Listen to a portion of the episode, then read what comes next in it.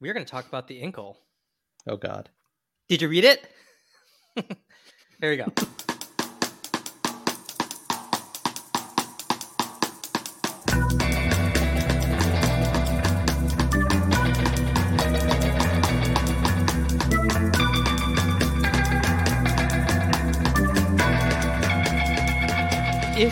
Ever watched the films of Alejandro Jodorowsky, you know they're weirdly absorbing and adhere to a surrealistic dream logic. In short, they make no damn sense, and that's not the point. And if you've ever picked up a comic from the legendary artist Moebius, you know that they too are weirdly absorbing, adhere to a surrealistic dream logic, and make no damn sense.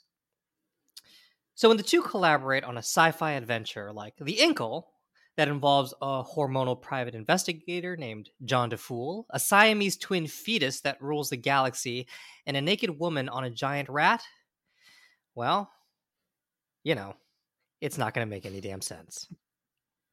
I've read The Incal three times, and my reaction to it has gone from annoyance to bafflement to today when I find it completely trippy and absorbing. Are you saying I have to read this more than one time? You might have to go three times, Roman. I'm so sorry.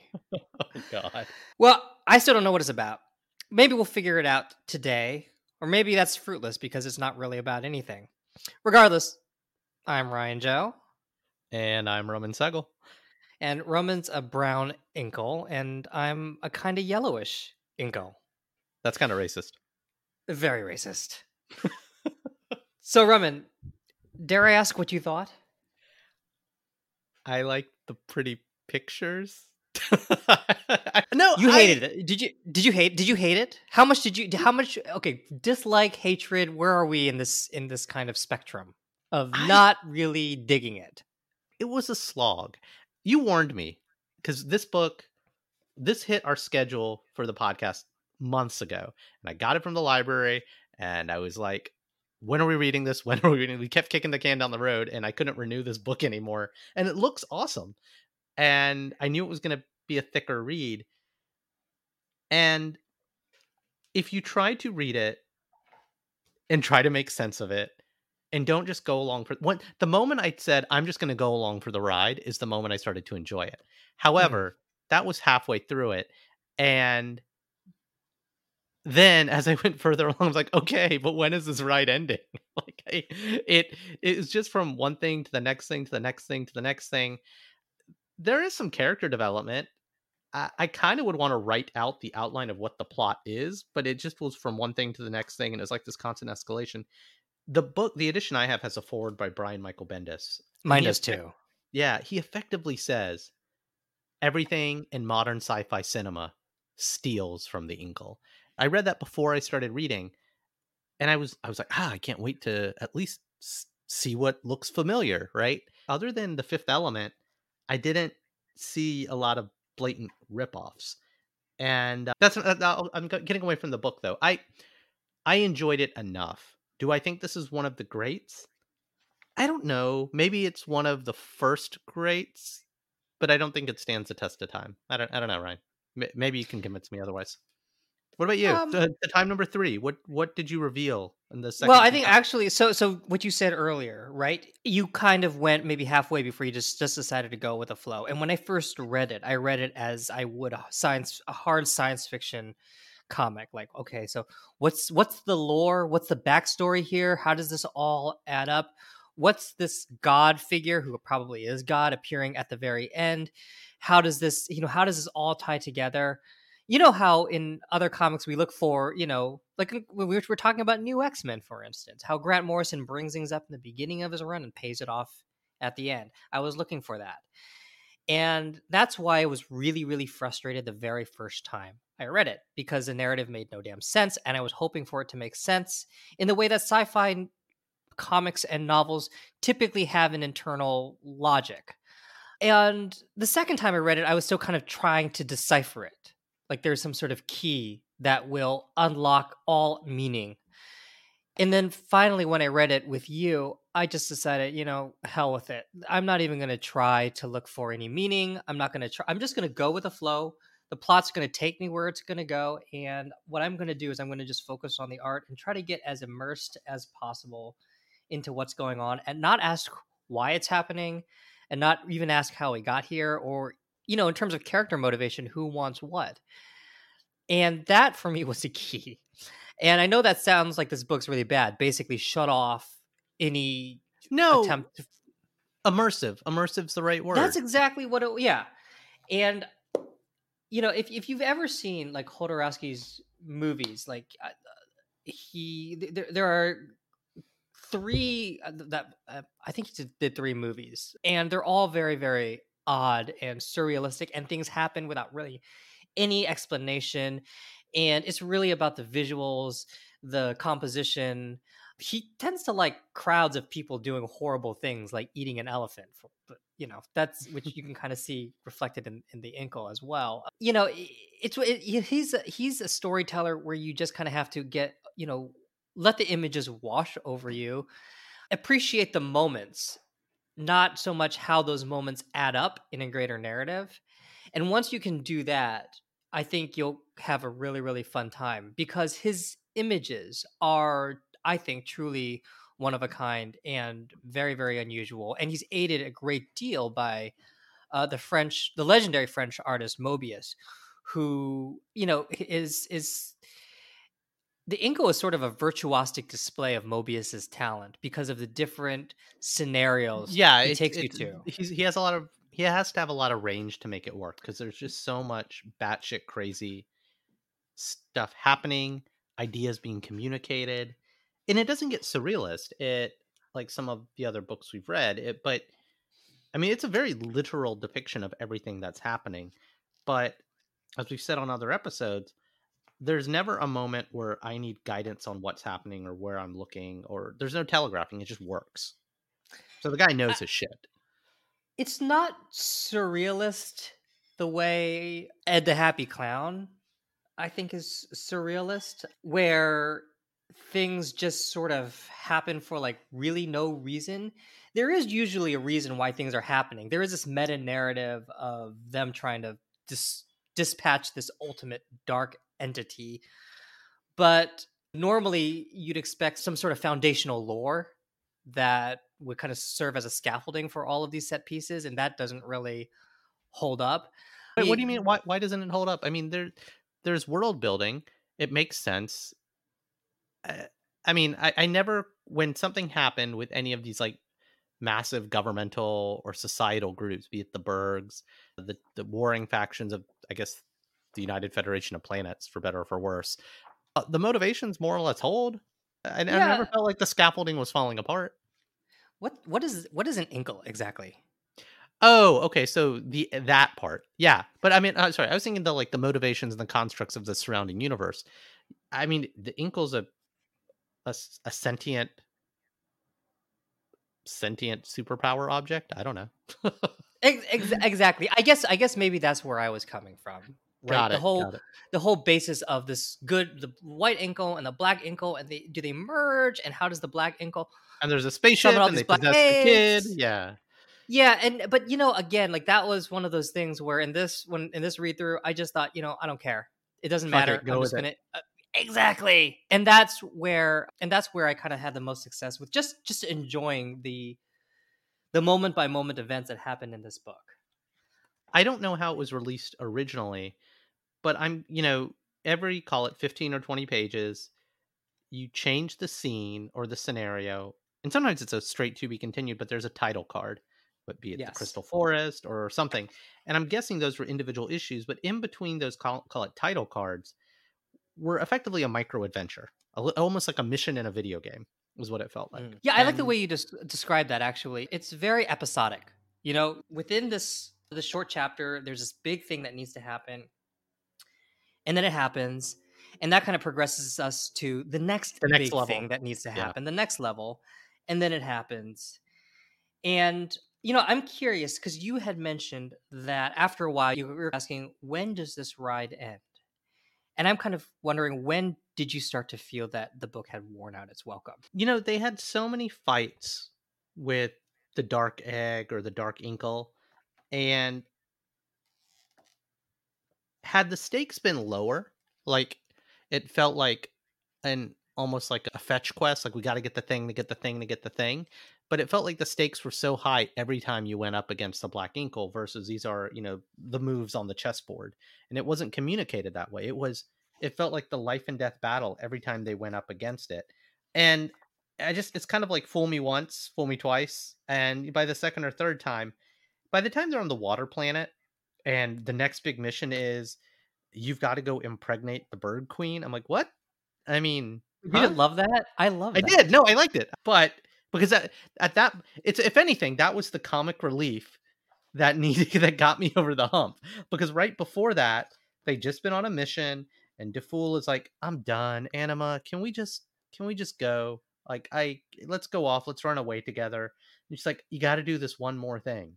He's like, and that Which one is, by the thing- way, kind of Yeah. a constant trick of hers. She's like, "Oh, more Anima, I really want to. I just really want to go off. There's just two of us, and we can get laid." And she's like, "Oh yeah, totally. I'm really into that. But could you just do this one more thing and go like get the bird queen pregnant or infiltrate the dark, whatever?"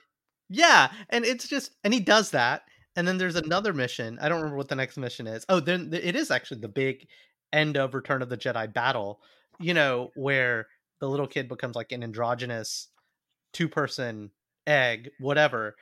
And then Bef- they're like, oh, before but he was a, before he was a spaceship. I just want to point that out. Oh, The- he went from a kid to becoming a spaceship to becoming an androgynous egg. actually to becoming a uh, diamond to becoming a spaceship. Oh right, I forgot about the diamond phase. but and then it's like uh, here's what i'd say the the end didn't stick the landing but there were two kind of absurdist missions that they sent Difool on one was impregnate the queen and one was put all the children of the impregnated queen to bed and those are Hmm. probably i don't want to say they were my favorite chapters but because they just took me out of the monotony of the fetch quest uh, or of the next big bad boss to these just like John Difool silly adventures. And those ones were some of my favorite. Like when John Difool was literally and I, I, this is going to sound terrible. I didn't realize till those chapters towards pretty much the end of the book. Oh, his name is John the Fool. Ha ha ha. Like I just I purposely read it as okay, I'm not going to make fun of a name. It's clearly some weird sci-fi character's name. But by the time you get to these chapters and he has to do these ridiculous things, I'm like, "Ah, okay, I get it." That's I kind of feel I kind of feel those two those two quests impregnate the queen put the kids to bed kind of like reflects your life the most it's sort of like something that you can really latch onto Thank you. I but the characters, with the exception of Difool, and that's fine. He's introduced as kind of maybe the everyman. You're seeing it and experiencing it through his eyes. He just wants to get laid. He just wants to get high. That's all he wants. And he, the world keeps pulling him along to kind of save the universe. But everybody else, all of the other characters, there's no depth to any of the other characters. I didn't, and I barely cared about Difool, to be clear. yeah actually my And- favorite character was the president Oh no, my favorite character was uh, his little cement bird. oh the cement bird is pretty cool too Yeah. what's his Um, name Deeper something. I don't know, man. That's. I can't remember half the people's names. The only reason I remember the the like super ultimate fighter guy's name is because on the last page of the book they say, "Oh, here are all these other Incal books you should read," and he apparently has his own miniseries, the Meta Baron. I wanted to like the Meta Baron when they introduce him, and it's like, "We have your son. You're the ultimate fighter who's sworn off of fighting. You must fight to save." Your-" I was like, "Okay, there's something here," and then you find out, you know, that him and Anima had the kid. uh, Maybe you know, it's like I wanted to care more about these other people and I I don't even remember is was the other girl who wasn't Anima was that the girl who tricked Meta Baron into fighting the I, it's like I don't know and I stopped caring and oh the bird's name is Deepo by the way. The cement you. bird is Deepo yes. Oh don't don't forget Um, Kill Beast or whatever kill yeah kill uh kill wolfhead who is a giant dude who's like a massive a massive dude buff dude with a head of like a german shepherd who for a while was just pissed off that john What- Difool shot a hole in his ear which Yeah, i actually pre- in his ear. appreciated that consistency. He he kept he had that hole in the ear and he still constantly throughout even when they were allies pissed off that john had shot him. I feel the characters kind of served you know how i was i mentioned that i was just you know, immersed in this and a large part of it has to do with the environments that mobius created from the vertical city where the where the aristocrats are on top and the poor people and the acid lake is on the bottom. To when did this come out? Really quick. When did, 1980s. so that's another thing. George Lucas totally stole that in the Star Wars prequels. Coruscant, like yeah, the the lower levels. Yeah. Anyway, interesting. Oh, it's but yeah, it's possible. Wait, well, actually, I do want to talk about sci-fi uh, influences later on because I did. I, I think I kind of found a few of them that I wanted to point out to you. please, please. So there's that. There was the the the underwater colony, the prison world. There was the Grand Hall where the I guess where Parliament takes place, where the Siamese twin fetus is presiding over everything. All of these moments were incredibly immersive to me. They were just so weird and bizarre. And I feel like the characters, even though in terms of personality, they had very little going for them, with the exception of John Difool, Deepo, and the president, who's this very strange creature who keeps just trying to hunt them down in different robot bodies. The characters are part and parcel of the environments, right? They're such weird looking people. And the most ordinary person is the kid. And obviously, they solve that by turning him into a spaceship very early on. So suddenly he becomes a lot more interesting. So I feel like, you know, this isn't really a book about character. It's not really a book about ideas, though Jodorowsky does have certain, like, there is like a philosophy here, which I think can be summed up by, like, just chill out, man. That seems to be the f- the, the, the philosophy. Literally, every time there's a conflict and they need to summon some spiritual power to deal with the conflict, they're always like, clear your minds, be cool, it'll be fine. That's like every conflict is resolved that way. And that's fine. I'm sort Very of like, Lebowski. eh, well, you know what? It also reflects the way you got to go with this book. You know what? Chill out. Don't look for a plot. Don't look for things to, or, you know, there's a plot, but it's just rudimentary. Just, you know, just go with the flow and it'll be fun. So, because, because you know what, the credit I will give that the the narrative and the arc of life. There is no story. There is no plot. And so, if anything, never mind all the sci-fi tropes in this, or the tropes of sci-fi that emanated from this. Maybe that's the point. It's just like shit happens, and this is just this is literally just our illustration of shit happening over and over and over again. to that point, I just turned to page 108 where they're riding giant rats through an underground garbage field, as you do. Psycho rats, by the way, which are like not real rats, but just rats that materialize based on your fears. Anyway, yeah, because and when you chill this- out, when you chill out, they go away. they go away. But there's a scene where these bubbles in the subterranean garbage heap burst, and a rain of leeches, flying leeches, falls on them, and they're like, "Flying leeches, run!" Two panels of flying leeches, and then it's just like on to the next thing. So I kind of like how each panel is stuffed with this weird imagination, and you're right. In certain in certain comics, sci-fi stories, you'd actually want the writers to and the artists to explore that, to explore the implication of these things. But Or there's a motivation for why that thing happened. why why are there flying leeches in subterranean acid bubbles? I don't know.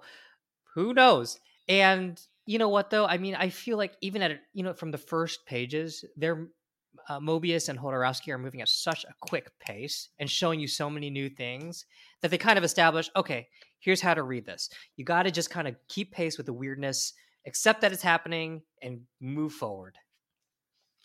But th- but then there were moments where there were moments when they tried to dig a little bit deeper, when they tried to create character beats, and as a result, they fell flat because there was no context for which they could sit in. Be it the kid talking to his dad, the meta baron, like right after that moment happens, those two try to have a moment and the pain of the kid and why doesn't mommy love me? Anima being his mommy. Or later on, one of the fat government villains wanted his sister back. Maybe, and you know what's funny? Sometimes there were things where I was like, what, "Did that happen?" Because I was just trying to read through fast to it. Maybe I missed it because I was just trying to power through it. But it's just they try to have these interesting character beats and character interactions that are rooted in something, and the payoffs aren't there. on page 207, right? John Difool has finally kissed Anima, the woman that he loves, and then he's disintegrated as things happened. Uh, but, And- but to be clear, by the Berg Proto Queen who he impregnated, uh, And who's an epic pyramid battle. Yes. You and, and and then the next page you have the meta barons like, oh, how could Anima love that worthless bum is beyond me, and and his son who at this point is not not a spaceship but a, a diamond of some sort because you know that's how this that's how things happen here, says it's useless, Meta Baron. Face the truth. Anima and John love each other. She will never be yours. And then there's this panel of the Meta Baron like clenching his teeth, looking like he's taking the biggest shit of his life, but it's his rage. I'm taking a And picture of that one. It never in the past had the Meta Baron shown any romantic or sexual interest in Anima, and in, and only in this brief moment, only in these brief pages, is he is he is he showing any jealousy? And then of course Anima's sister says, "Oh, you know what? But we can we can hang out." Anima has a twin sister who's hanging out with them, and Is that she- who it was? So that wasn't the woman who conned the Meta Baron into joining the quest? she's one and the same. They're sisters. okay. Got it. Got it. yeah. On the one hand, it bothers me, but on the other hand, I'm not really looking for any character beats. Uh, and, and it feels like it's so abstracted. Oh, and, and by the way, with uh, within the end of that next page, they bring Difool back from disintegration, straight Yeah. up Hoxpox style. The thing with, you know, in Hoxpox, that was sort of like a big serious event. Here, it's almost treated just with, you know, the Meta Baron's sudden jealousy and his weird rage that almost is played for laughs. So even the emotion, the emotional, you know, ties of like, you know, the Meta Baron's jealousy. Who is, you know, the spaceship's father? Is it the Meta Baron? Is it is it John Difool? You know, the son being upset that Anima, who is his mother, somehow is not paying attention to him. It's like an overture towards characterization without, you know, almost almost like characterization just to fill up the page a little bit. One thing this book is not lacking ideas and shit Yeah. to fill up the page. And so when they had to take a break, and it, it almost felt like a shitty commercial for some other drama, some spin off series when they did that. It, it wasn't, I if was- anything, it, it I didn't need it. Because by that I point, was I've let go. I was okay with it because I I, I just I, I I said earlier it's sort of like an abstraction of actual emotion, sort of like the way this the whole plot is structured, where things just happen really quickly, and then first this happens, and that happens, and this happens, and then they're jealous with each other, and then they're not jealous. You know, I I, I kind of felt it was all sort of part and parcel of the pacing. Okay, much respect to Moebius. But why did he have to sign the bottom right hand corner of nearly every page? honestly, the dude is kind of a legend. I mean, it's, in, 19 by 1980, the guy, 81 when this book came out, the guy was like, the guy was highly, highly influential. I'm not schooled in the world of Moebius, and I do want to look at more of his stuff and see how it plays maybe with other authors where there is a story. But two things jumped out at me. And I'm I'm as we go read, I mean, you said this came out in the 80s, like and we've read some stuff that's from far before. And I met, you know, it's like who influenced the Beatles. And when I was looking at his work, I was like, wow, this is really familiar. And I started thinking like, oh, Keith Giffen, Frank Quitely, like just be it Keith Giffen's attention to detail, the way Frank Quitely dry, draws human expressions. It's either similarities or homages, and they were in love with Moebius. But I could kind of like hear the echoes of the current artists that I have come to admire. Oh, reflected in this. absolutely. Yeah, absolutely. A, a big one is Geof Darrow. He did Oh, Rusty yeah, yeah, Boy. Robot, really influenced by Moebius. And Geof Darrow was a big influence in the designs in the Matrix movies. Yeah. So, you know, you can kind of trace this connection between Moebius to to the Matrix. Oh, Ronin by Frank Miller. If you read Yeah. those opening pages of Ronin, if you have the book, check it out. It's it's the the part where they're in the future. That's pure Moebius. I mean, that's even even down to the weird hats. Moebius likes these conical hats, and I believe that Frank Miller adopts them heavily in, in, in the early pages of What's of what's Moebius's seminal work? Like, is this it? Um, like if I wanted to go dive in and find one other Moebius thing to So take. uh, the easiest to get probably is the world of Edena, which Mhm. is like this. It's it makes as much narrative sense as this, though it's a little bit less madcap. I actually like the Incal more. That and that's easy to get because Dark Horse released a version of it. Look the Other ones, 2016. yeah, the other ones were published intermittently, like in a in a pulp style magazine, like Arzak and Airtight Garage, and those actually showcase some of his best work, but they're a little bit trickier to find, and they're also mostly in French. I don't know if there's any English translation of it. If you like his combi- if you like his collaborations with Jodorowsky and want something kind of different, I would suggest there's a black and white comic, very short, called The Eyes of the Cat, which is a bit of a kind of a horror comic, and then Mad Woman of the you know, Sacred you know, I love me some horror comics, Brian. Yeah, I well, you know what? If you liked if you like Junji Ito, you'll actually you'll love Eyes of the Cat. Slightly less body horror. And then Mad Woman of the Sacred Heart is more is a more grounded uh story about about I think a philosophy professor. I can't remember exactly. It's been a while since I read that one. And then he also did a western called Blueberry, which I have only been able to find in fragments, which kind of pisses me off. I wish they'd reprint that. And that one's a very interesting one because it's sort of like it like it feels like a spaghetti western. Like the spaghetti westerns were like an Italian's take on this piece of American arcana. I don't even know if that's the right word. And then Blueberry is sort of like Moebius, who's French, his take via a spaghetti western on on American iconography. But that one I have not read all the way because I haven't honestly I haven't been able to find it. Fi- honestly, finding Moebius work is I wouldn't say it's difficult, but it's so fragmented. I don't I don't know who has a rights to it, and so it's not e- it's not like there's a Moebius omnibus. But I do feel like he's such a seminal artist and such an amazing and immersive artist that that he's worth he's worth tracking down. Absolutely. Oh, you know the other influence I wanted to bring up, and this is actually going back to uh, Saga, the jellyfish. Yeah, the je- Spaceship. pyra- pyramid jellyfish. Yeah, because I was looking at that, I was like, oh, I think I saw that in Saga. So I, I kind of feel like you know we're even seeing other other modern sci-fi comics kind of taking taking a page from Well, from an uh, idea. talk to me more about that. So uh, you alluded to Geof Darrow and The Matrix. I've called out The Fifth Element, the even the Star Wars prequels. What are what are some of the things that I mean? And Bendis was he was like, "Oh my god, the industry's completely ripping off this book," and so I was looking for really literal things. But there are some concepts. So what are some of those that those references that you know about? like Naboo, for instance, in the Star Wars, almost kind of feels like Moebius, though I don't know if that was an actual an actual direct influence. Hmm. Um, and then the other thing that he's really good at is just the drawing people and just a lot of attention to like human movement. He has these panels and they're always filled with like people who even if they're not part of the action, he like draws like each person you can kind of like zero in on a specific on, on any corner of a very detailed splash page and find like a little mini story. And Huh. I you know, you know who does that really. You know who does that really well. There's a kids author, Polish. It's almost these weird proto Where's Waldo books. Gosh, what is? It'll come back to me. I'll give you the name of it soon. Keep going. But sto- stories and the details. the, the other thing that Moebius does that you know, and, and I know Brian Michael Bendis says it's it's it's imitated. I think I, I honestly think it's more people try to imitate it, but they can't because Moebius is one of those rare artists who does everything well. Like there are certain artists who like Frank Quiet. Well, Frank Quitely is actually pretty good at everything. Except for deadlines. there, but there are certain artists who maybe they're just really good with you know drawing you know superhero poses like Jim Lee. There are other gar- artists who are really good at kind of making two heads talking interesting.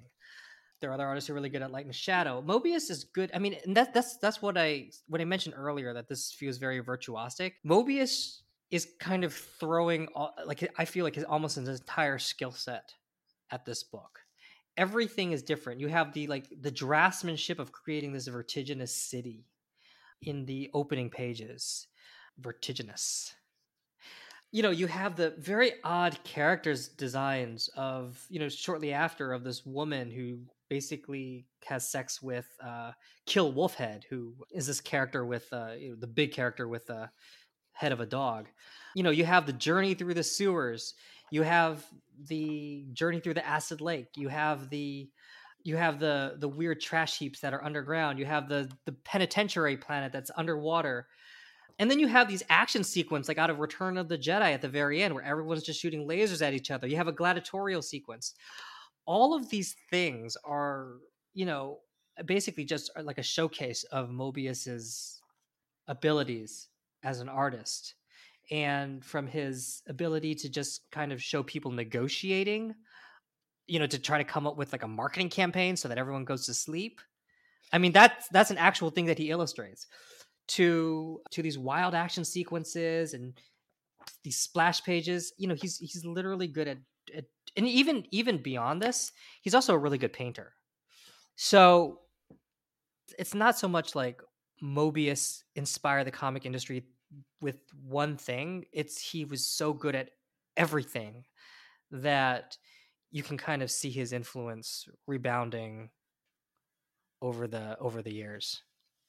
Would you ever? I mean, there's a ton of other stuff that Jodorowsky created in the universe of the Incal, um, prequels and postquels. Yeah, and I haven't read it, so I don't know. I've I've Yeah. only read I've only read his, the stuff that he collaborated with Moebius, Mad Woman of the Sacred Heart, and and Eyes of the Cat. And I've seen his movies, and his movies are trippy as hell. Well, so something I read, you know, after I finished reading a book for Quarantine Comics, I like to read the reviews, just because like sometimes I don't know what to make of it, and it help it gives me kind of like what angles do I agree with and not.